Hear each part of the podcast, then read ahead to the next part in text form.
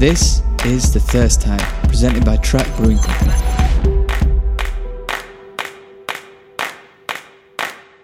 Beer is super complicated. Like it's super simple and super complicated, but it, it is literally a, a distributions of, of thousands of compounds, organic, inorganic. There's a lot of biological activity in beer, which does all types of interesting things. And so it depends on how small you want to. So you have a beer and like how it's a black box and tastes good at the end of the day. But like how much you want to shrink that black box and unpeel kind of layers and go, well, why does it taste like this? Why does this mouth feel like this? Why is this acidity sort of sharp? Why is it not? Hello. Here we are. We are back. Back with a new episode of The Thirst Time after uh, just a little bit of time.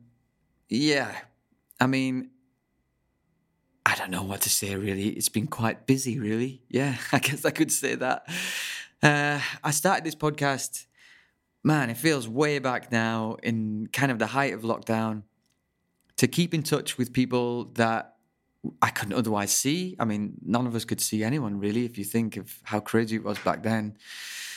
And keep communicating, keep interesting conversations going, keep relationships going that otherwise weren't achievable because we were all locked in our houses or locked in a, our breweries or just working wherever we could and doing whatever we could to stay sane. And I think it became something. It became a real passion project for me.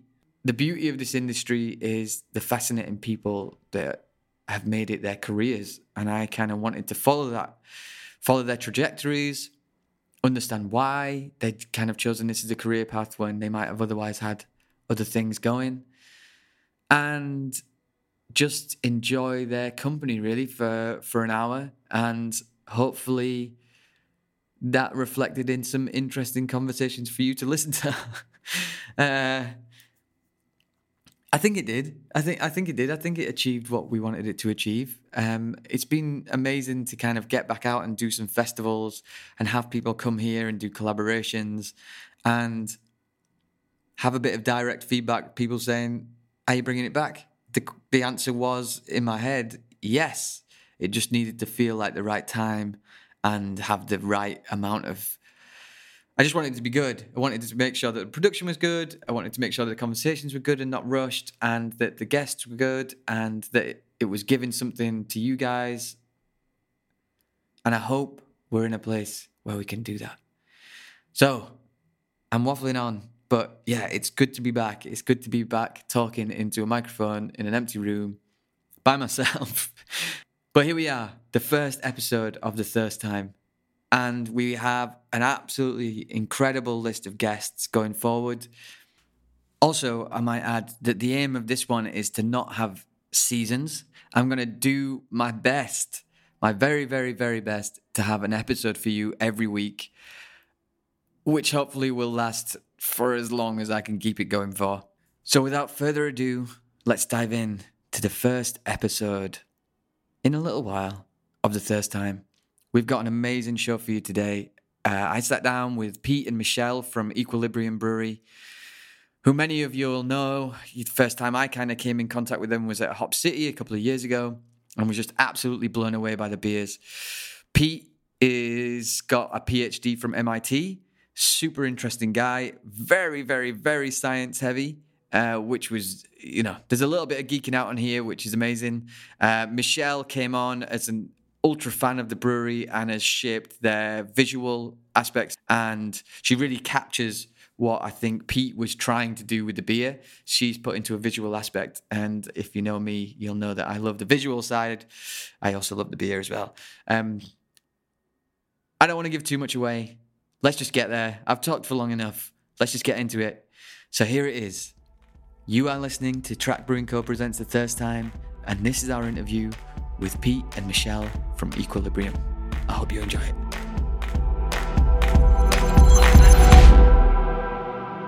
Say which beer it was or which moment it was that really led you into the career in craft beer that you now have.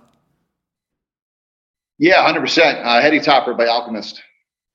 So that that that's the beer, and I think the the moment is a very sort of stretched out moment, but it was it was tasting uh, Heady Topper for the first time and being like, I don't understand this beer. Like, why does this beer smell like mango and pineapple and this is delicious and crushable? And I think sort of more than that. So then I wanted more Heady Topper. Yeah. And it was like this whole like trek. And I don't know if this ties into some evolutionary hunter gatherer thing, but it was like, all right, I have to drive six hours and wake up at 1 a.m. And then I go see all these like minded hunter gatherers that are also looking for Heady Topper in this line of like 300 people.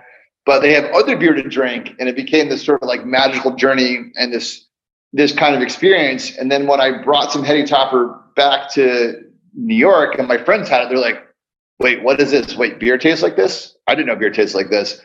We want more of this. I'm like well to get this beer you have to go on this magical journey to this place called vermont which is five hours north and I, I think one of the things that sort of made me fall in love with the industry from the community side was seeing how much like how like an amazing beer could make amazing experiences for people. Yeah. And it really kind of became a focal point of people gathering and having this really amazing time. And that was sort of what I fell in love with was the experience that craft beer offered. And mine was like running around like Vermont to, to Alchemist, to Hill Farmstead, to Blackback Pub in Waterbury, uh, to places in Burlington, and just going like and I, and I, don't know. I've always wondered. It is like a hunter gatherer instinct thing of like we must trek north to find the beer we want, and you know we're not fighting mammoths anymore or anything, but it was like you know we want this beer. And it, and it was part of part of the experience was getting the beer and standing in line and having a reason to hang out with all these like-minded sort of wonderful people who are also sharing alcohol and I don't know. I don't think my wife's going to hear this, but it's also an excuse to drink beer at like 6 a.m and it was kind of like really fun. And it's sort of like tailgating for a sports game, but with way better beer and sort of people telling these other stories and these other like, did you go to this release? And you know, Michelle can tell you in a second when she flew on six helicopters to get the side project to smell one ounce of something. And it's like it, it, part of it was like the, the the journey and the people you meet along the journey, and it just really created such a wonderful community. Yeah. And and I think this is when I started equilibrium back in my house, like part of what I wanted, one was to have really good beer a little bit closer to my house because yeah.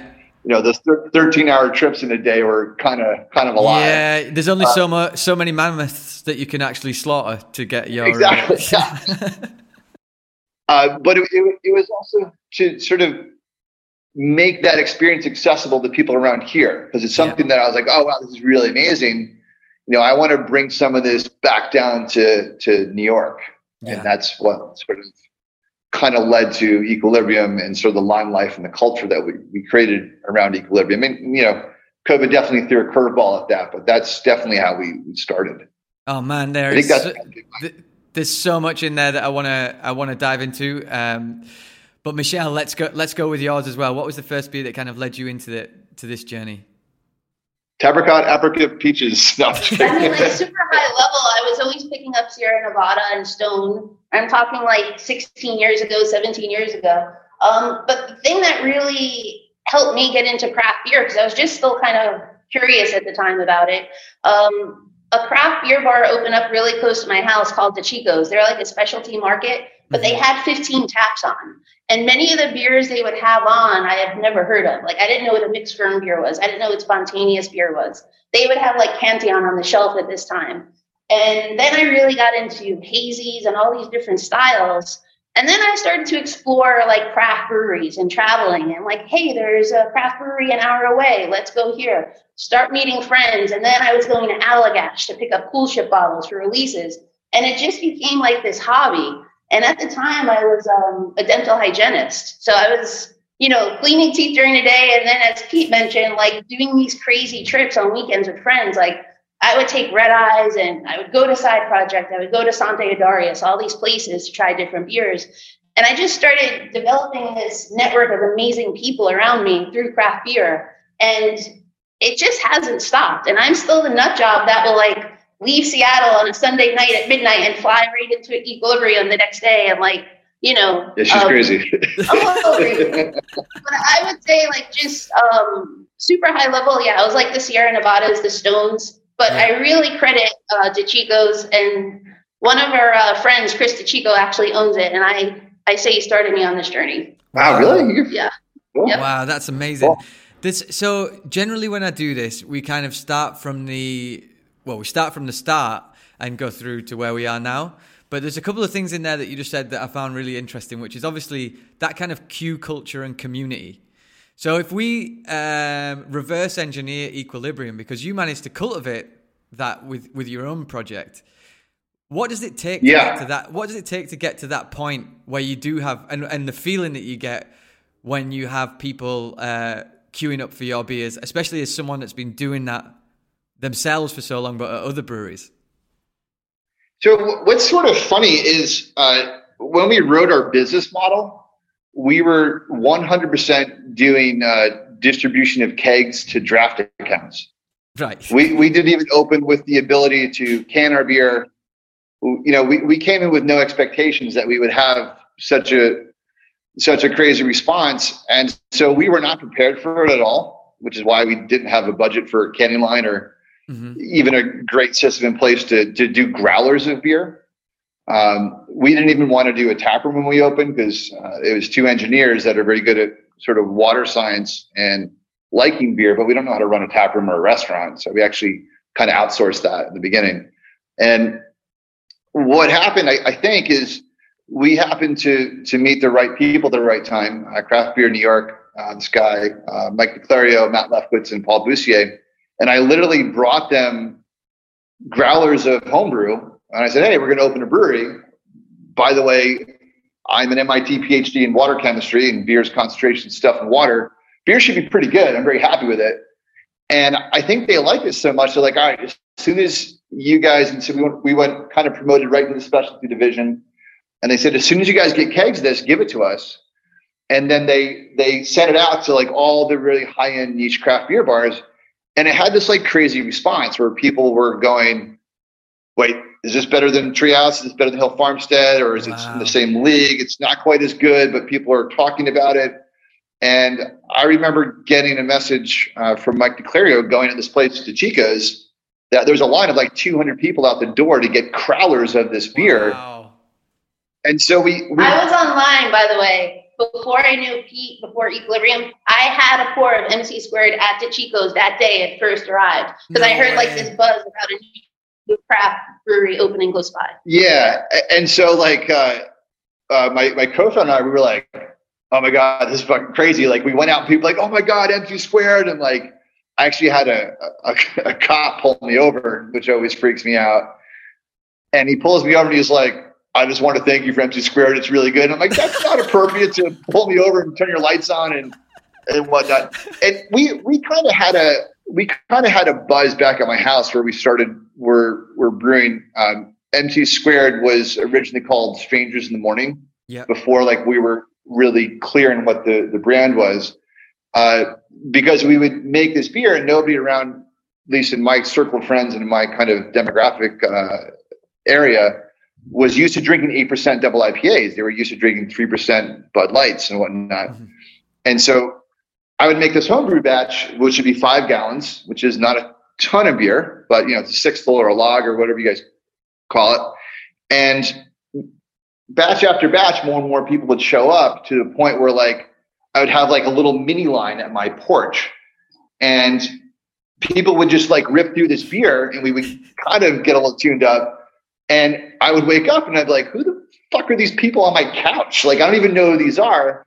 And so MC squared got to be known uh, as strangers in the morning. And, and so I'll say my, my girlfriend at the time wanted that to stop. She's like, make a lower, make it, make a lower ABV, make a lighter beer. And it was like, oh, photon. And so that's actually how photon kind of was birthed of like, can we make MC squared at a lower alcohol content? Mhm. Um, and so that's kind of like we started with a little bit of line crazy at my house. Know, we're not talking hundreds of people, but but people I didn't know were like showing up to drink my homebrew, and I was like, this is weird, That's and not really something like we ever. That's yeah, we were never bonkers. like. we were never like driving for that that culture, and it sort of happened. Mm-hmm. And then, like I think, I don't know, maybe four or five months into the project, we were like, we need to can this beer because people are, yeah, people really want it, and there's lines out the doors at neighboring sort of uh, retail accounts for crowlers, which is not. And like to me, like crow, crowlers freak me out a bit. because I'm like, oh my god, the DO is completely unacceptable. Like we need to keep it below 30 ppb, and the crowlers are probably like 300 ppb, and it's going to go bad. People are going to think the beer's bad, and it's not. It's just oxidized. Just put a crowler, and so let's get a canning line. So then we started canning this, and then it was, you know, it's sort of funny. It's like right now we get queues for like our, our BA stouts, and we didn't even have BA stouts back then. It was like whenever we did a, a new hazy IPA, we would have lines of, of up to hundreds of people. And that was sort of like kind of crazy, but what was really fulfilling for me in some ways, it's like, all right, we sort of did it. And like one of the many metrics for success is like, I wanted to create some of this culture back in New York that I fell in love with, where people got to hang out and do these beer shares. Like I still love beer shares to this day. And uh, here we have it at, at equilibrium. Like it's it's happening now. And you know that kind of led us into we never wanted to do our own tap room, but let's now do our own tap room. And so we we spent like 300 bucks or something and turned like one of our storage rooms into a tap room. Like our our table was literally like a pilot system with a piece of plywood on it. Like here's a table, here you go. Oh man. Um, and then we we built out this like kind of very nice facility with a proper beer garden and a smoker and whatnot at, at South Street and we opened it up right in time to close for COVID. So that was a little strange. Uh, but but to answer your question, like you know, we I don't think we ever set out in the business plan of like lines of two to four hundred people every Saturday. It was more like we're going to send out kegs, and then the rest sort of just took over and kind of steered us down that path. But it did bring us back to where I sort of fell in love with the industry and the community of you know the these these line life and these beer shares are really cool. And i don't know where that's going right now because yeah. the world's still a little wonky. Uh, so we see it sometimes but people are still sort of afraid to go out. So i'm not quite sure where, where it's all headed i think the culture here at equilibrium started really organically too because it's something we all love like yeah we would come to releases and be here at seven in the morning and drink stouts and hops with everyone else and people that were on the line were no different than us. And we were out there with them because it's really just something that we loved. Yeah. And yeah, the, it just kind of grew from there. So one of the worst things, and I'm going to throw both of us under the bus a little bit, is, is, is during COVID where we were closed in public. Uh, you know, we could do curbside picket, but like we uh, like in the beer garden here, we actually created a share tent. So there's a big tent outside to protect from the elements, so people can hang out and drink beers before we open if there's a big release is like Michelle and I would like sneak out on Saturday mornings and like we'd have our own pretend like share. And it would just be the two of us like opening beer bottles at 60. a.m. don't know. I would talk to my wife like, no, this is a work thing. She's like, this sounds like you're just drinking with Michelle really early in the morning. I'm like, no, no, no. That's, we're, uh, you know, it's uh, beer share release. like for we two people. We missed the culture and the shares during that time when we were closed. Well, so, you yeah, got to you got to reenact it, I guess, yourselves, and that you know that has its own perks. The queue thing is so fascinating to us in the UK. It's kind of this like holy grail of this idea that people would, you know, Brits are famously like queuing for anything, but for some reason it's never really translated. I've seen it at McDonald's. Yeah, I've just, seen it queue we'll McDonald's just, in Leeds. And that yeah, was we, nuts. We'll just queue for for anything, but when it's come, when it comes to craft beer, it's never. We we've done it like we've had a little queue and stuff when we've done some BA releases and I'm really curious as to why you think in American beer culture that that this kind of community took off so much. Because I know that you guys, Will, Will, who used to work for you, um, he told me that he got a job because he used to wait in line in the queues to get beers from you guys. And then he'd we met Will in our lines, yeah. Yeah, and he'd, he'd have friends in the queue that he'd seen at other lines, and it became this community, dare I say. Uh, oh, that's a great name. um, but yeah, what what is it that that's different, I guess, from the beer cultures? And I think I think America's probably the only place where this kind of thing happens. Um, what would you say that the, the reasoning behind it is? I mean, I, I can't really contrast it to say the UK because I don't really know that sort of beer community as well as I do here. But I, as someone who was part of that community, and I still consider myself part of that, it's just super fun, right? Like, so we have a we have a finite amount of time and money. What do we want to do with that? I want to have the most fun. I want to see people who are like minded, and I think there's also a little bit like beer shares were really big, and I think that drove a lot of queue, and it, it's sort of like this narcissistic ego thing because I, I felt it were like you want to be the coolest person at the share, like you have the coolest bottle. And it's like, oh, you only have that four pack of hazy. Look at this like eight year Cantillon I found in my grandmother's attic or something. It's like everyone's like, oh, that's so crazy. And so people I think always wanted to get the craziest beers to go to the shares and, and like be the cool guy at the share. But I, so I think it kind of that always upped the ante to everybody else, and it kind of became this like fun little competition thing. I, I think a lot of it is driven around that experience in the community and also around the beer shares is because when you get these bottles to go, like you don't drink some bottle that you waited six hours in line for by yourself on a Tuesday night. You want to get together a bunch of friends and share it. Yeah. Because then they do the same thing. And that also lets you kind of uh, try six other beers you were not able to get by trading, you know, it's like sort of ounce for ounce. And at the end of the night, you get to try all these amazing beers, which is you know, I, I, think that the liquid ox has something to do with it as well too. But I, I think it's, I think it's community, it's the quality of the liquid, and it, and it's just sort of a something that was cultivated. Yeah. And it was an excuse to get together and drink beer too, which may be the simple answer. Yeah. Yeah, that may be the simplest answer. Um, there's definitely this cool camaraderie, especially here in the States, I think. Um, and you know, you originally started as hanging out with these other people just to solely drink beer and try different things but then friendships develop and then they're knowing like you know about your family life and what's going on personally and like really people i've met 15 years ago i'm still in touch with yeah like I, I could fly to seattle and stay with like friends like i this network solely started off of like the beer community so it's so much more than beer and it's i think that really created this web around the culture and we see it here at EQ. I mean, we have day one EQ supporters that are now, they're friends with each other. They're going to each other's weddings. They're godparents to their children. It's really, as, as great as beer is, it, it's evolved. And now it's like, like, about relationships, I think. And that's something we've always seen in the culture and the shares. Yeah, we, we've always felt like we kind of realized, and we didn't plan this from day one, but I think we felt it and made it happen, but we realized a few years in we're we're actually in the experience business. Like it's maybe a little bit cliche because other industries say the same thing, but it's like it's not just we're selling a beer and people are leaving. They're here for the line here. They're here for the time. They're here for the experience. They're here to see their friends and hang out. And they're here to have a really good time. And yeah, they want to leave with really great beer, but a lot of it is like they're having fun. Like mm-hmm. I, I think it's really simple at the end of the day. It's people have finite time and money. What they want to do, they want to have a great time. Yeah. And so that also means sharing great beers with their friends.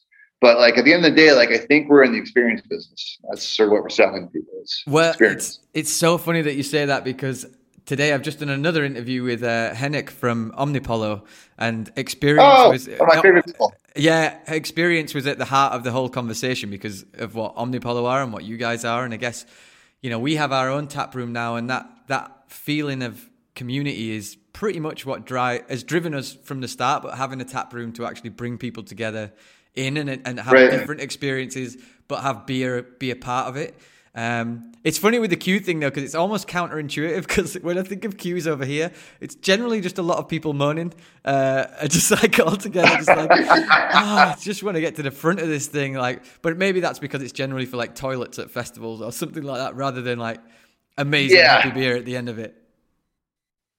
Yeah, we we've sort of set it up now. Like when we do a BA release and we'll we'll have a queue here. It's we've kind of done away with the lines and people get tickets right away, mm-hmm. and they're kind of called to retail in small groups. So it's like you don't have to stand in line. You can go to the bar, have a beer, you go to the share tent, open up something cool you brought, and it's like you know numbers one through fifteen. Your your bottles are ready or whatever. Yeah. And that allows the other hundred people or whatever to hang out and just like be casual and enjoy each other and whatnot. Because we found the, the stricter the queue is, the more things can go wrong. Yeah. You know, people are getting numbers. They're letting their their 50 friends show up right before the start and oh, cut them.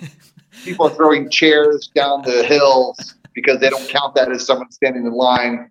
Oh, and it was sort of we were like, this is a, yeah. We I mean I can say we have literally tried every flavor of queuing that is legal and a little bit illegal to try to make it a good experience for people. And we found that like, you know, the people show up on time, get beer, and we'll promise that.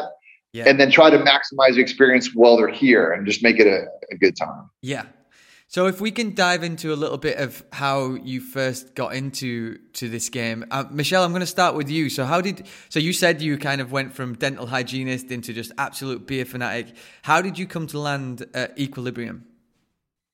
So it's a simple answer. I was online for the first release of Taba Apricot Peach. That's the beer I said it's the beer yeah. counter this, but yeah.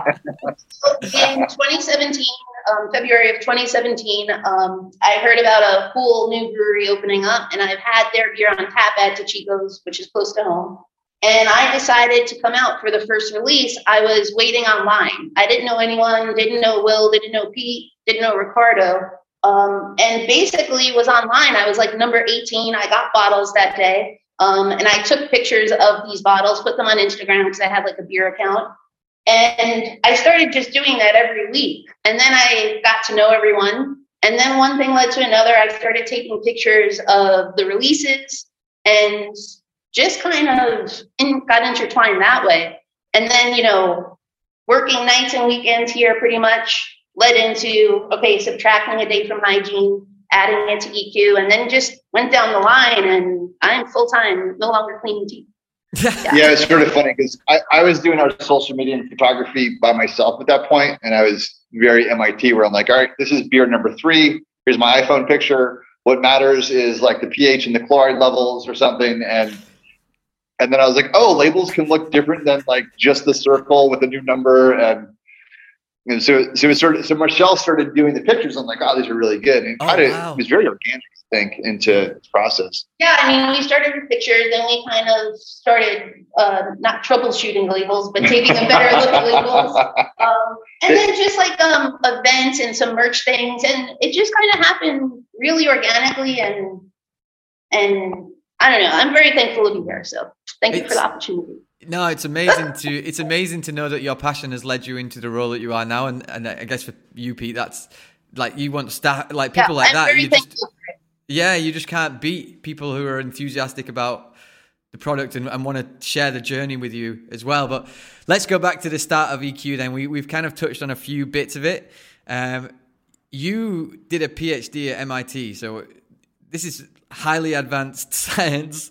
I imagine that you could have gone into yeah. a career a career that would have been, you know, lucrative in certain ways, and and you could have followed a career path. I did. Gone a certain, yeah, yeah, that would have gone a certain way. But you you've deviated into the brewery game from being a really passionate home brewer, and and I heard you talk about like, you know, people could you get to grips with the brew kit, this, that, and the other. This was kind of a step out of really advanced laboratories to, to something maybe more rudimentary for for your skill set. Um, yes and no. I mean, beer is super complicated. Like it's yeah. super simple and super complicated, but it, it is literally a, a distributions of, of thousands of compounds, organic, inorganic. There's a lot of biological activity in beer, which does all types of interesting things. And so it depends on how small you want to. So you have a beer and like how it's a black box and tastes good at the end of the day, but like how much you want to shrink that black box and unpeel kind of layers and go, yeah well, why does it taste like this? Why does this mouth feel like this? Why is this acidity sort of sharp? Why is it not? Um, to touch on the start of equilibrium, so I did my doctorate at MIT in environmental science, which is literally concentrations of stuff in water.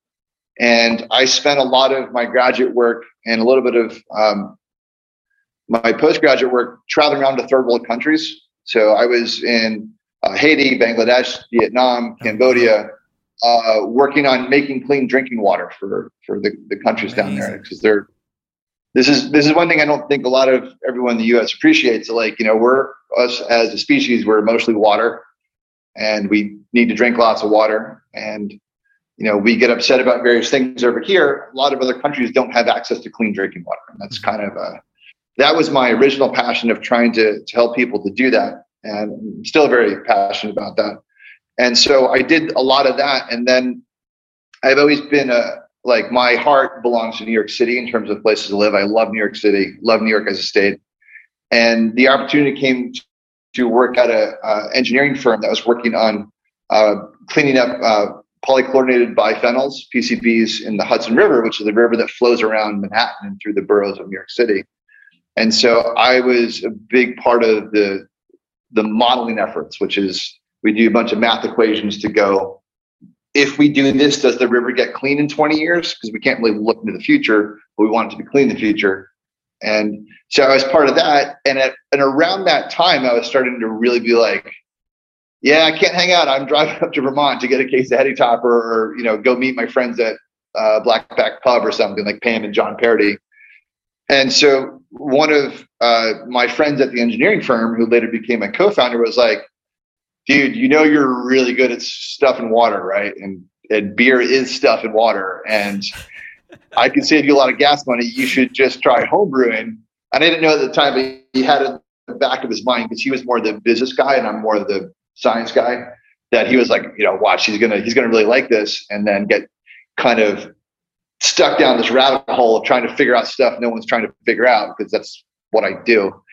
And he's like, and we're gonna start a brewery together. And that's actually exactly what happens. He was like, you have all this training to take bad stuff out of water, just flip all your knowledge in reverse and put delicious stuff in water with alcohol and it's beer. And so I, I got very kind of uh, excited about it because beer is still incredibly challenged. Like, like we have we have something we call EQ juice, which is this very distinct um, profile that we pull from our process in a very sort of small dimensional space of like residual sugar and remaining yeast and specific uh, oils and hops that I'm not even sure what it is yet, even though I've been working on this for like six years.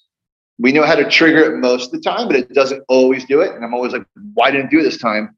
and it's like, oh, well, the hops sat an extra day in the truck uh, en route from uh, Yakima, and all of a sudden didn't do it. And I'm like, why the fuck didn't do it this time? And so there's still like a tremendous amount. Like, like you know, at the end of the day, it's all the things you like in a beer. It depends on the distribution of compounds that have ended up in your glass, and that's like a a really kind of scientific way to say it. Like, does the beer taste good? Because that's what matters at the end of the day. But those tastes and those mouthfeels and those flavor profiles and those aromas, and do you want another sip? This is a 13% barrel aged. Do you want more? Because that's sort of my goal as a brewer is like, I want another one of this beer. Like you have a bunch of beers on tap, but you want this one again because it was so good. You want this one. And like trying to figure that out uh, from a science perspective has been really interesting to me. So even with my sort of high powered skill sets, it's still I haven't cracked everything I want to crack yet. And I've been working on some of this stuff for seven years. So it's it's really sort of interesting. And then oh, it's man. like so exciting. It's it's getting me Yeah, like getting, it's getting the geek in me all excited. You are listening to Track Brewing Co. presents the Thirst Time, and this is our interview with Equilibrium like what I meant by the rudimentary side of things, I guess, was just the the engineering of the the brew kits. But like you say, I, I kind of touched on it quite a few times throughout the podcast series. Is just that yes, you have four kind of main ingredients within this product, but it's an infinite potential. And like you just said, then the variables so the variables can be so small as uh, hops spending an extra day in a warm temperature. Um, man, there's so much I want to. Yeah, or if the Go, go, yeah. go, go, go. go, go ahead. Sorry. No, I, I, was just saying, like, one thing I, I don't think people under, understand, right? Like, hops is an agricultural product. And yeah. so the, the whole terroir mystery is a real thing. And like, we had an issue with hops not too long ago where, like, there California lit on fire and like Oregon lit on fire. And like, these hops absorbed all this smoke. And it's like, which little lots got smokier than other lots? Because we don't want, I don't personally like smoky IPAs. I like, you know, very fruit forward IPAs. and it's like people were dry hopping and all of a sudden like, you could smoke? And I'm like, yeah, dude, this mosaic is super smoky. And it's like people don't understand. It's like, yeah, that's that's because of the fires that happened out in the West Coast. And that makes it all the way to anyone who's buying mosaic all over the world. And it's like these are real variables.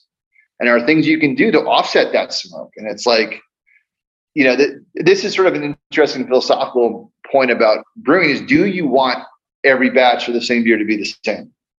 Because to do that, you're going to actually have to offset changes in your, your inputs and your ingredients to try to get the same concentration of a thousand plus compounds in the glass. You're not going to be able to do that. It's too hard. And so, do you want to do that? Or is part of the beauty of craft beer being a, a sort of small batch thing is these batch to batch variabilities that result from things like fires or a really good rain year or not a really good rain year. Or i would say negative things of like the entire world is shipping stuff. And so now shipping takes longer which means the trucks lose their temperature and get warmer because the, the demand to ship things because of a pandemic really goes through the roof. And like that's a very negative variable to me but like these variables are all real. They all they all end up showing up as different distributions of compounds in the glass and so they're like, I think there's positive swings. Like you can have more peach versus more mango versus more apricot. That's sort of interesting to me. But then it's also trying to mitigate these sort of things like smoke and heat. Yeah. That you don't really have control over because if I could control the fires in the West Coast, I'd stop them. But I don't have that power. Unless you do not. Um, do this? Do, do, those variables excite you then, be within the brewing, or would would your ideal be able to control each process so you knew exactly what you were getting? So your hops are grown in hydroponics out in the yard or something, you grow the grain in a similar way, and everything is going to hit the point that you want? Or are those little variables wow, that make it question. yeah fun and exciting for you? Um, what a great question. Uh, my answer would be uh, C, all the above. Uh, sometimes, like we nail a, fr- a flavor profile, and that I want to repeat 100%. And that a lot has to do with the input of, of the hops we get. But you never want to stop making good, new, exciting beer, and you mm-hmm. can't do that unless your ingredients have variability in them. So there's, you know, we we've learned over time that there's a very specific farm that we like, and we know when we like the pick window, we know the lot we like, and that mosaic throws blueberry for us. And I love blueberry mosaic, and it's a it's a fickle thing. It's hard to find, but without experiencing those variabilities, we couldn't find that flavor profile. Yeah. And so, you know, there, there there's hop Z that's going to be grown in a drought and probably be amazing. So, like, I don't know what that is, but I want to try hop Z because that's sort of the fun of, of brewing it. And I think that's the fun of sharing that with the people too. Like, oh my God, there's this new new beer. Like, you know, whoever discovered Citra back when it was like a single plant they found on the side of a house or whatever it is, and like, whoa, this is like gooseberry pasture. This is incredible. You know that's that's what you want to make the discoveries like that kind of stuff. Like to me i was super excited for strata. Like oh wait. Yeah. You know strata strata that we're collabing with and it's like you know this is a really exciting hop and like hb you know 586 like that's also it's like wait this hop throws mango? And that had to lead to some sort of fluctuation in the flavor profile that someone got excited about and said we need to now cultivate this from you, you, know, either just naturally getting more and more mango and weeding out the ones that aren't mango and, and just driving 586 into the direction that it is. But that comes from brewer input and response of like, yeah. this is mango. We want more mango because mango is delicious to like one thing I've never understood is like, right. So humans, we have a flavor profile preference. And so like these plants remind humans of food. Hops are definitely not food because I've eaten hops. It's disgusting but but it makes us think of food, right? And that's why we think mangoes are delicious because it gives us like sugar and energy and whatnot. And it's like these plants trick us into thinking of their food. Probably has to do with some pollinators or something. But I've always found that kind of really interesting that we put this not food in our beer and reminds us of food we like. Yeah, I, I so, had this. I had this chat with well, someone a very good friend of yours, probably Sam from Other Half, about like hops smelling of coconut. He just he was just like because we were talking about Sabro and it was a time where it just kind of come yeah. out and it was a bit divisive. But he was just like, "Fuck that!" It's like it smells of coconut. That is insane. Like such an insane process yeah. has gone to, to to to match these compounds and like these smells and trigger the same senses yeah. that you would if you yeah. I, I 100 agree. I will also comment that Sam's also obsessed with coconut. Yeah. I, I, actually was. Maybe he's got a coconut uh, obsession. I was, I, I was visiting Henok that you mentioned him with uh, with Sam a few years ago, and uh, we were tasting all these stouts, and Sam had his own bag of coconut in his pocket. And so he he literally broke out a bag of coconut and he like coconut made the beers. Like, well, now let me make a little tweak here. He would just make the beer better by adding coconut. So, well, maybe that's why he was such a such a fanboy of the of Sabro. Um, Michelle, we've talked a little bit about kind of the the flavor drive and and Pete's processing wanting what he was looking for to to create beers, but also the rudimentary start on the visual aspect of of the beers and what and what could be done there. What what did you pick up on that you felt that you could really grab hold of, um, and maybe you know the visual representation of equilibrium and how you like you push that forward? I ultimately want to keep things super interesting um, with the photography the social media. Um, i never want things to get bland or boring. So even from the start i was always trying to push myself to recreate these photos um, that i thought people would find interesting. I always wanted to dig into the science aspect and pete's background. Um, even from day one when I was online, once I heard like, you know, there was like two scientists starting this company, I was like, that's pretty interesting. So I always wanted to dig into the science behind it, um, use elements from that on some of the labels, some of the backdrops of the photography, and always tie in the experience that people were having for the line shares and stuff. Mm-hmm. And make it fun for them too for on-site events. I think you've, I mean, obviously you've done a wonderful job, but like talk about a challenge. Here's 400 hazy yellow different beers. Give them original pictures. And it's like, that's a challenge. Like It's a real challenge. Yeah. yeah.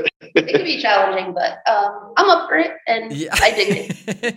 yeah, it's the exciting part. And I guess, Pete, to go back to like your start of um, the EQ thing, I guess you was you know, speaking to you now, you get so much passion about the, the produce aspect. Was the visual part of it just something that you hadn't really just wasn't your thing or was just it was yeah i i think to sort of just be blunt about it uh, i didn't have a real brewing background. Like i never had a mentor. I never worked at a brewery. Mm-hmm.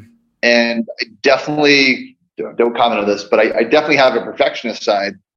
And like to me the the names and, and the labels were, were sort of secondary that i wanted to perfect the liquid yeah. That at the end of the day, I wanted to make sure what was inside the can was really good. And that, that's what sort of opened up the business. But there's definitely a second layer of excitement of like, um, for, for example, when I saw the label for MC Squared that a local artist had, had drawn, I was like, oh my God, this is MC Squared. Like, this is amazing. Like, just this, the way this look, it like made me tingle. Like, I got adrenaline and I was like, this is like, this is the label for MC Squared. This is it. And I was like, oh, labels do this to people. That's kind of cool. Like we should have labels that do this, you know, most of the time or whenever we can. And so that was sort of like the next layer on top of a beer. Cause like, you know, like mm-hmm. what is a beer? It's sort of a complicated question. Like obviously it's the concentration of stuff, which I talked about. It's in a can, it's it's a label, it's a name. We always try to have a story behind our beer, else why are we doing a new beer unless there's an exciting story? And at the end of the day, the beer turns into an experience for someone who's like, I want to have fun with my friends. And it's like, like how do you how do you like help amplify human emotion is a really hard question. Like how do you have someone feel like they're having fun? And, i think that's hard but it's getting a lot of these details right and then they get excited and they go oh i'm going to share this with my friends. This is cool. I feel like too it's, it's more than just the liquid inside the can or the bottle. Part of the experience is looking at the art looking at the photography of the beer you're now drinking because you work so hard to get this beer um, I think that was always something I wanted to help out with here. Um, from day one, my first EQ beer, I, I, thought it was great. The liquid was always there, and I'm like, hmm, I wonder if like they had this cool, colorful label, or tied in a science background to this theme, or had this, you know, social media post that like, you know, showed this science background.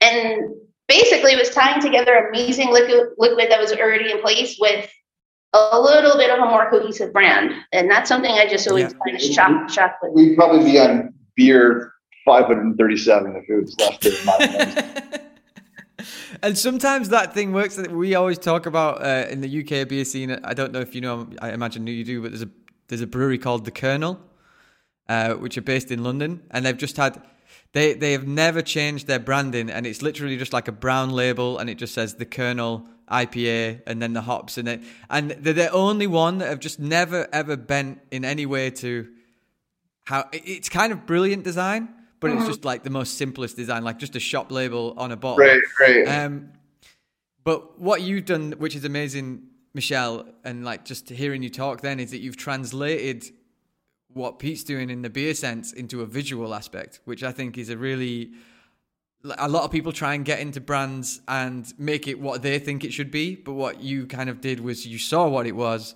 and then you've tried to translate that to to have that aesthetic. Yeah, I've always wanted to lean into Pete's background and the science of it. Um, I, I think yeah. it's super cool to be honest. Um, and not many people could say that they went to MIT and are, you know, yeah, no, no one believes that. It's actually true. So. like, oh, it's a marketing thing. It's like it's not a marketing thing. I did go to MIT for like seven years. Yeah, man, I'm a sucker for. It's, I don't know if you know the guys. Um, they had a brewery called Pretty Things in Boston, but now I know them very well. Actually, that's it. Yeah, my, and, uh, Martha. Yeah, uh, Martha was my, at MIT as well. My advisors, uh, my my Obi Wan, if you will, was uh, really good friends with with Dan, right? Yeah, yeah, yeah, yeah. So my advisor, yeah. Charlie, if you, if you ever hear this, said emphatically, do not open a brewery because my friend Dan is a wonderful human, loves pretty things, and is really having a hard time uh, with having a brewery. And do not do it. And I was like, you know how I don't listen to you? I'm going to open a brewery. Um, if we can dive back into that journey, then Pete, of like getting EQ off the ground. So you've gone from homebrew, and then originally you and Ricardo set up um, just a production facility that never had small pack in mind as such, and the taproom side of things. It was, you know, getting kegs out to distributors. How did did it feel like quite a simple process stepping it up to to be a bigger scale, or was there lots and lots of uh, kind of struggle along the way? I mean, there was there was a lot of learning for sure. Uh, you know, it, it's one of these things where it's always a little scary to take out like you know a giant loan from a bank and then within two months be like 90 degrees to your business plan and be like, all right, we spent months playing this all out. We told the banks this is what we were going to do. Then be like, and now we got the money and we're completely doing a 90 degree turn here because we felt it was the right move at the time. So it was a little scary and there was a lot of a lot of learning, but I you know, I'm really grateful to a lot of the the staff and the early supporters of us that came and just helped us like learn how to can and put PakTechs in four packs and used to come out and like, you know, one of our our good friends, uh, Greg Cologne, the owner of Draft Industries, uh, he would come run retail for us for just to hang out every release, just because we didn't know how to run retail because we weren't we don't have that background. And so a lot of a lot of people just kind of came together and just gave us a lot of help and support. And so that Amazing. that made it better. And then the banks were understanding when the cash flows were okay because they didn't lose all their money. But but yeah, like it was definitely like you know there there, there was definitely some scary times doing like a complete audible so early into a business with no like established cash flows. Like we we were you know Equilibrium was a piece of paper. We got borrowed a bunch of money. People's houses were on the line. Like people would be homeless if it failed. So it was kind of a, a high risk move. And then we're like, all right, we're totally changing directions here because we think this is a better move for us. Uh, and it worked out, fortunately. But it was definitely it was scary, a lot of learning. But I, I think we just kind of had the support that we needed to to make it to sort of execute the new the new visions. I'm going to ask uh, a kind of cliche question now, and I, I know you've you've touched on it before. Um, you know, we've dealt with a lot of science there. Um, I interviewed uh, Dan from Forest and Main, who's a beautiful painter and uh, out in Ambler. Like, and I asked him, you know, is brewing art or science? And it's a cliche question, uh, and I kind of feel like I know where you'll go with it. But what? But how would you both answer that? It's it's a crossroad of both. It's a crossroad of both. Um, little little known thing that uh, my father is a scientist. Big surprise, but my mother's an artist. Oh, cool which I think makes me sort of a little strange of that I'm very strong in science, but I do like artsy stuff with Michelle. Um, yeah. But you know, this is where we kind of get into like, is is magic real? Is, is it science? Is religion real? Is science that just doesn't know the right science yet, etc. But like, I, I do believe at the end of the day, there is compounds of stuff in glass but like why does that taste good like that's that's a really mm-hmm. complicated question and like you get into taste receptors blah blah blah blah but at the end of the day like is it is it good? Like is it good beer? And that's a very subjective question. And that's where i think when like i know a lot of people i wouldn't say have my science background but they're incredible brewers. They're, they're like one of one of our good friends uh raf um, from i think boca is the way he's pronounced. I used to be i know him from raf as boca rider but he changed his name. Like his, his palate is just incredible. And so the way he he blends different beers to to make his lambics and his goses and whatnot, it's just like he's not running computer codes to do what's the right concentration of peaches. He's just doing it by taste and smell and, and goes, you know, and the beer is beautiful. Like it's it's really amazing. So I think what's really cool is you can approach it from from both sides, but I would I would say it's strongest to consider both aspects. You know, like we we run the recipes I've I've honed for years here. But every Friday we do sensory, we taste through them. At the end of the day, that's what matters. That's what our community is going to experience at the end of the day. And so you also learn different things. Like we're not measuring a thousand compounds in every batch of beer we do. We measure key metrics. But at the end of the day, it's like how does it taste and smell? How does it feel when you drink it? Do you want another sip? So I, I really think it's sort of a crossroads of both. And I, and I mean that encapsulated in just the, the liquid. Obviously, the labels are, are artistic and, and actually sciencey too for us. But but even the liquid itself is a, is a bit of both. Like you need to be tasting through your beer at every stage, and it, it tells you stuff. It tells you if something's not going right or something's going really well, and then that's what sort of excites me. Where it's like not when it's not going well. That doesn't usually excite me. but when it's like, what is this? What is this flavor profile? Like, what is this? What is creating this? What is driving this? And is this something that's perfect where it is? Do we want to try to enhance this? Do we need to cut this back like you know our our logo which is the circle is very deliberate where there's like there's no edges and equilibrium is is sort of a a life statement but very much a chemical statement too. Like you know is this beer in balance? Is this a balanced beer? And so that's like you can't just run equations to do that. It is a little bit of an artistry too as well. And what do you think michelle? Um, I, I pretty much agree with Pete. I think there's definitely science in beer, but there's also the art of you know intuition and you know what do i think is going on here? And that comes from like experience i would imagine too. Um, it's a blend of both i would say. Yeah i think like a uh, like ba stouts is a really good example of when we first started doing ba stouts we were very much like all right this is the base which becomes the barrel aged version of the base in two years. And we did that and it works pretty well but we're moving away from that in some ways where it's like, oh my God, these barrels have such variability. And this flavor profile says just, I need coffee.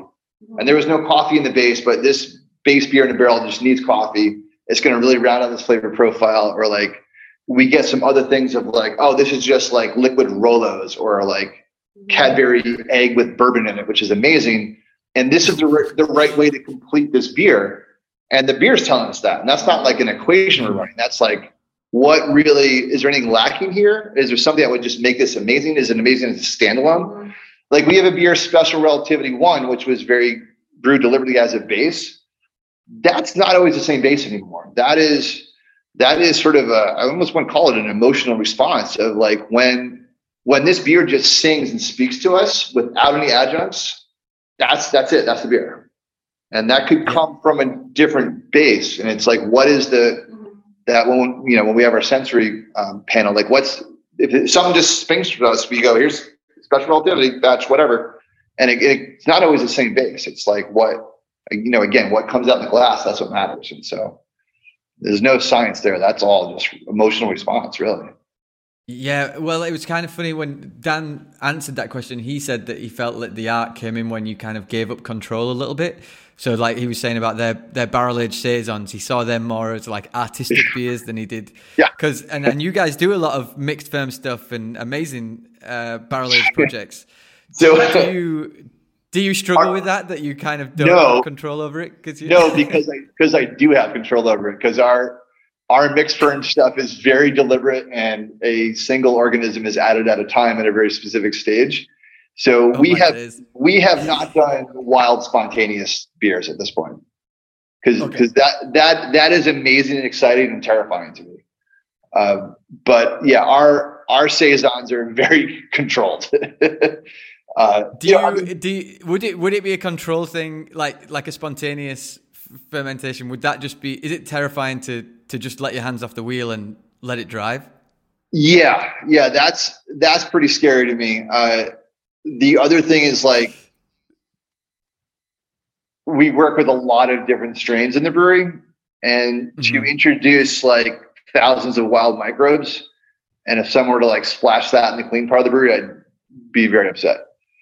And yeah. so, like we we know, like we work with uh, primarily two very specific Brett strains that I've come to to love, and we know like what they look like under a microscope, how to test them so we can recognize them. And we know what they do and we know what they don't do. And so, like, to introduce thousands of wild microbes in the brewery terrifies me. Uh, so I, so it, it, terrifies me and it excites me, but I'd want to do it like if we were going to do like real, like I, so I'm great at science, not so great at words. Like what, what uh, wild ale is, I don't know what that means. I have no idea what that means. Supposedly it's Brettanomyces to some people. Some people it's spontaneous fermentation. I prefer to use the word wild as spontaneous fermentation because you don't know what the fuck's going to happen. I would want to do that in a separate building because I don't need thousands of microbes I don't understand running around our hazy IPAs and our pilsners and our you know. So that that's great. We we haven't done a mixed culture uh, mixed uh, ferm project here. We kind of keep it quite clean because of the terrifying nature of what happens if yeah, I mean, books do get into. Let's be real here. You know what? You know what terrifies me is like laying off seventy employees and shutting down the brewery because we can't make a good beer anymore. Yeah. That terrifies me. And so yeah, that, has, that that's a real a real possibility yeah. if you get a bad infection. Yeah, and that probability to scratch that itch of doing a spontaneous beer, that risk reward profile doesn't work for me right now. but if we got a separate facility, you. or if we were to go visit you know, one of our friends that wants to do something, I, it'd be really cool to try to set up that parameter space to get the right kind of microbes uh, to make like a lambic or something. Just can't be behind us because that's too scary to me. Yeah. So we've uh, we've geeked out on a few bits, and I, I just want to keep geeking out. So we kind of talked about like the principal base of beer, like the, the ingredients. Now hops get a lot of the limelight because especially if you're doing IPAs and those things, the the the aroma, you know, they're, they're giving a lot to the taste, all, all of those kind of things. So they get their moment in the sun a lot. But out of those ingredients, and you spoke about water there, as in it's your background is water. Yeah. What do you think doesn't get the the attention that it deserves? Water. And hey, I, was, I, was, I was probably pointing towards. so when you talk about water, I know we could do probably hours and hours just talking about this, but can you achieve different flavors? What what can you do with water in beer? So it, it depends on the on the water you start with, and this is sort of I don't know. I, I kind of screwed up. We have something called the farm brewer license license in New York, and that's based on uh, percentage of ingredients, and that gives you the flexibility to sell your beer at different locations. And so in the beginning, like, well, your beer needs to be made with like, I think when it started it was 20% all New York ingredients. And I was like, oh, all our beer is mostly New York water. So we're good forever. And they didn't like that because their point was to support local farms and agriculture. But in New York, we're very fortunate to have, uh, I would almost call it like a blank slate. Like our water has is very low in, in uh, the mineral profile and and so that allows us to do a bunch of different things depending on the, the, the type of beer. Where like for example if you're doing a, a, a, really huge stout which we, we love doing and we're getting very well known for you want a, alcohol, a lot of alkalinity in there because it's like you know when you have heartburn what you do? You take tums. And you want to like put tums in the water not literally because michelle's already thinking about hmm a tum stout interesting what, what kind of tums would we use the tum stout uh, but you want to do that to sort of round out a lot of uh, the flavors that the, the dark rooms throw to give it a balanced profile. Uh, you know, it depends on what you're, you're going for for different IPAs. Do you want do you want it drier? Do you want it sort of cleaner, uh, more aggressive? Do you want to accent the bitterness? Do you want to accent the softness?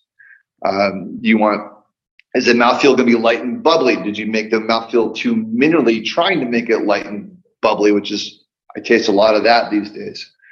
And you know, what do you want to do with your sours? Because that's sort of interesting. Because Uh, you know, some some minerals blend very well with sours, some don't. We keep our sours pretty clean over here in terms of uh, of water profile.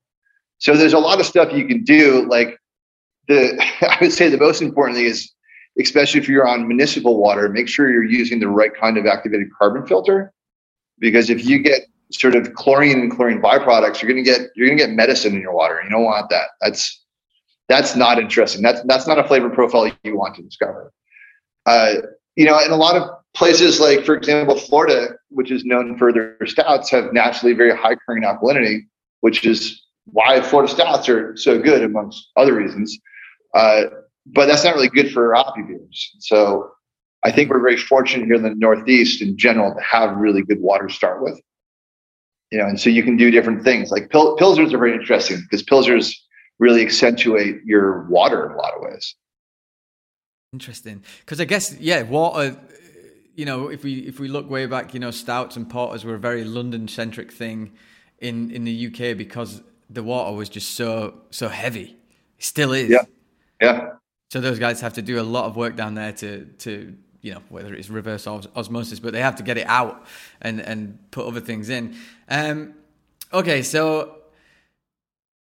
you guys are constantly working on things, especially on the science side of things, to to improving your beer and and I guess that knowledge kind of spills out into the greater you know when we're doing collaborations and these kind of things that's the beauty of collaboration is that you learn new techniques and you learn new things to look out for because uh, you know our our head brewer Matt came from a very homebrew background so he's kind of right. learned the science slowly uh, coming through and done an amazing job. And then we have Will, who came from a very science background and comes in and, and, and together they, you know, they work really well.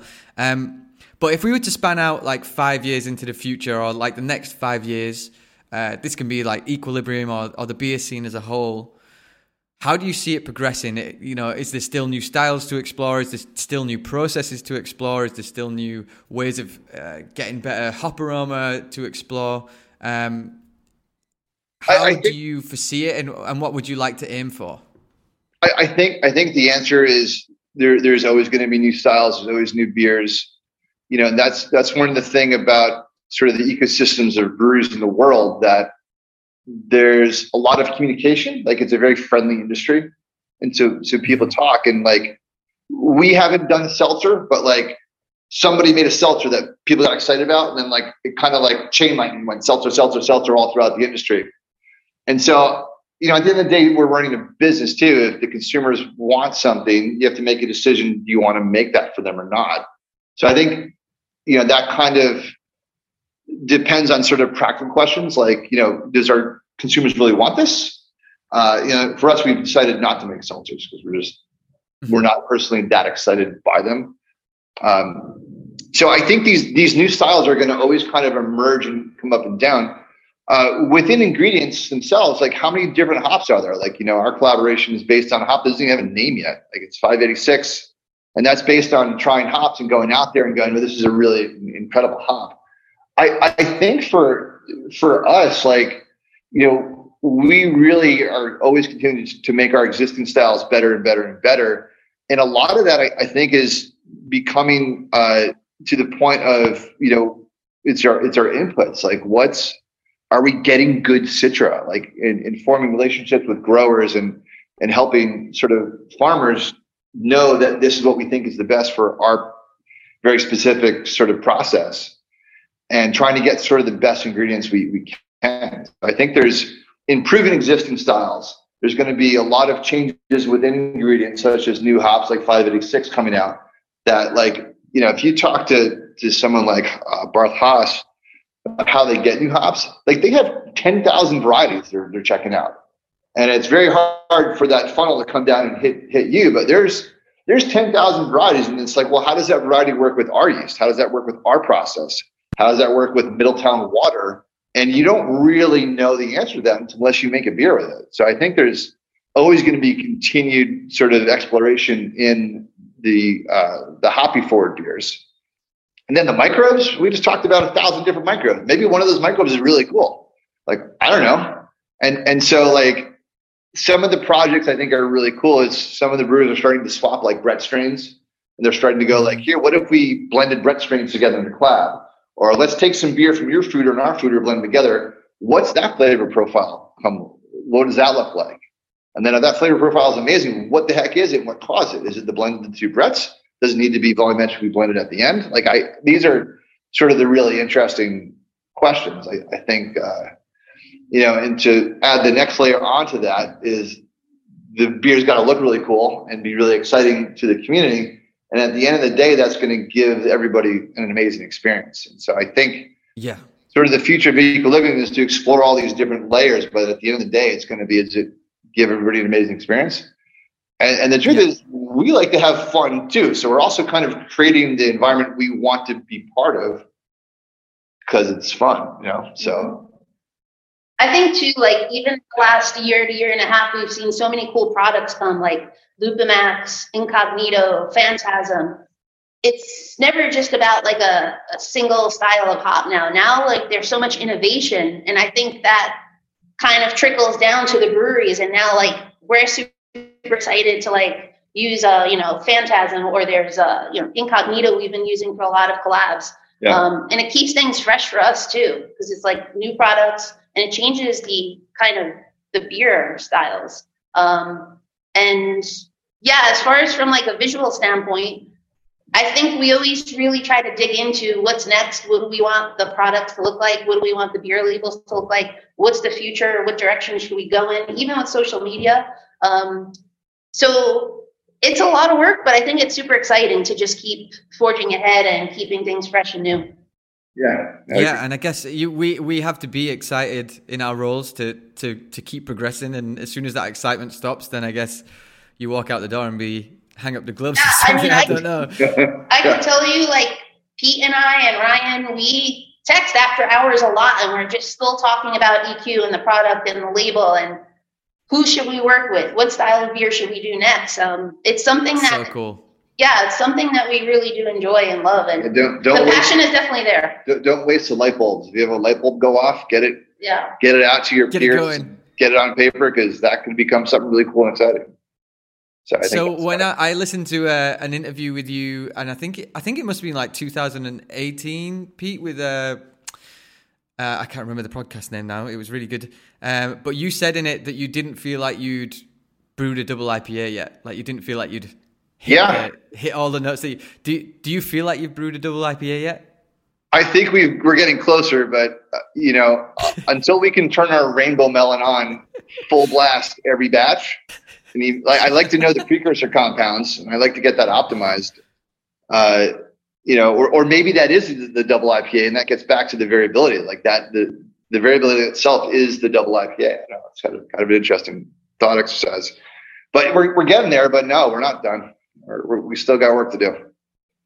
Yeah, man, and it's so exciting. Like speaking to you guys is just so inspiring for me to to hear that because I think uh, again, I, it's something that I say quite a lot. Is just it, it, never gets boring to try a beer from the tank to to kind of know the yeah. processes that have gone into it and the little variables and just see if it's changed in any way and you know new yeast strains new ways of applying hops and like I said incognito spectrum all of these kind of things keep you excited. Yeah. And I guess it's the the job of the producers as well on on the hop side and the malt side to keep coming up with new and exciting products. Some of them might hit, some of them might not, um, but they're innovating as well on their side. Yeah, I mean that's one of the things that's crazy to me right now is they're they're producing uh, fruit flavors from malt now. If you have the right sort of genetics in your yeast, and it's like what you can pull out of out of like you know malted barley, you're getting sort of these really interesting fruit flavor profiles. And like, so we're going to work with uh, uh, Lance from Omega Yeast. He's going to actually put that gene into our strain and we're going to try it wow. and see what happens. So it's like, we already have what our, our yeast already does, which is very carefully selected. And then he's going to make it different. And how's it taste? I don't know. So the only way to know is to make pilot batches or, you know, if it looks really promising, do a, like an experimental batch, like a DHOP for us or a fractal and just see what it does. Like, I, I don't know and it, it's one of those things too like if we make a discovery in one of our ingredients process like the next question is like could this make mc squared better like I, the, the moment mc squared is a stagnant product like i'm i'm retired or done or you know back to doing clean water in developing countries because then it's done. But mc squared is so far from done because there's so many questions I don't understand still. I absolutely love that. That's so amazing to just think that there's something that you've kind of done continually over and over again. Is still feels like right at the beginning of that journey. Um, okay, so we better better wrap this up. So the last question that I always try and ask, it's kind of a bit melancholy, but also I'm just trying to get to the beer that still excites you the most. So you're you're at a bar. Um, every beer that's ever been made is behind it. They have the ability to brew any beer that you would like. There's a little TV in the corner, and it just flashes up and says, "A comet's gonna hit in an hour and wipe us all out." And the barman just steps up and goes, "What are you drinking?" What would be that beer for you? So this, this isn't the desert island beer. It's not the beer you drink forever. It's no. the one beer. I'm, I'm just thinking of like one beer that means the most that you just want that one last experience um, to have. If I could drink any one beer one more time, it would be um, Three Fonteinen OGV 2014. So I've always been a giant fan of um, how they blend and their skill. Um, in mm-hmm. 2014, Oude Geuze Vintage is probably that beer for me. Amazing. Uh, Hill Farmstead Art. That's my uh, that's my biggest beer. It's also the beer that my wife proposed to me. Whoa! I feel like we should do a podcast on that. That's really cool. yeah, that's true. Yeah, one of our, our, our first dates pre equilibrium was to Hill Farmstead, which is one of my, my favorite breweries. And uh, and we we had art, and then a couple years later, uh, she had a bottle of art on the counter and uh, said, "Marry me." It's, it's oh cool. man, that's and, actually well. That... I, I want to give you know thank uh, Shaun Hill too. Last art release, he put a, a case aside for me to get because he knows it's such a special beer. So it, it was the art. Yeah. It's still those Vermont beers that you used to drive five hours to get, and it'd be, and it's it's it's been so much in your life, I guess, and that's yeah, another and amazing moment. Also, like their Vermont beers are really good too. Like they're just really good beers. Yeah. um, guys, thank you so so much for doing this. It's been really cool to speak to you both. Um, super educational as well. Uh, every time I have these conversations, it always just kind of inspires me even more to carry on and keep trying to push forward in, in everything we do uh, and everything I do. Um, but yeah, I guess next time I speak to you or we'll touch base, it'll be when we have a beer release, hopefully. Sounds great, man. Yeah, Look forward awesome. to it.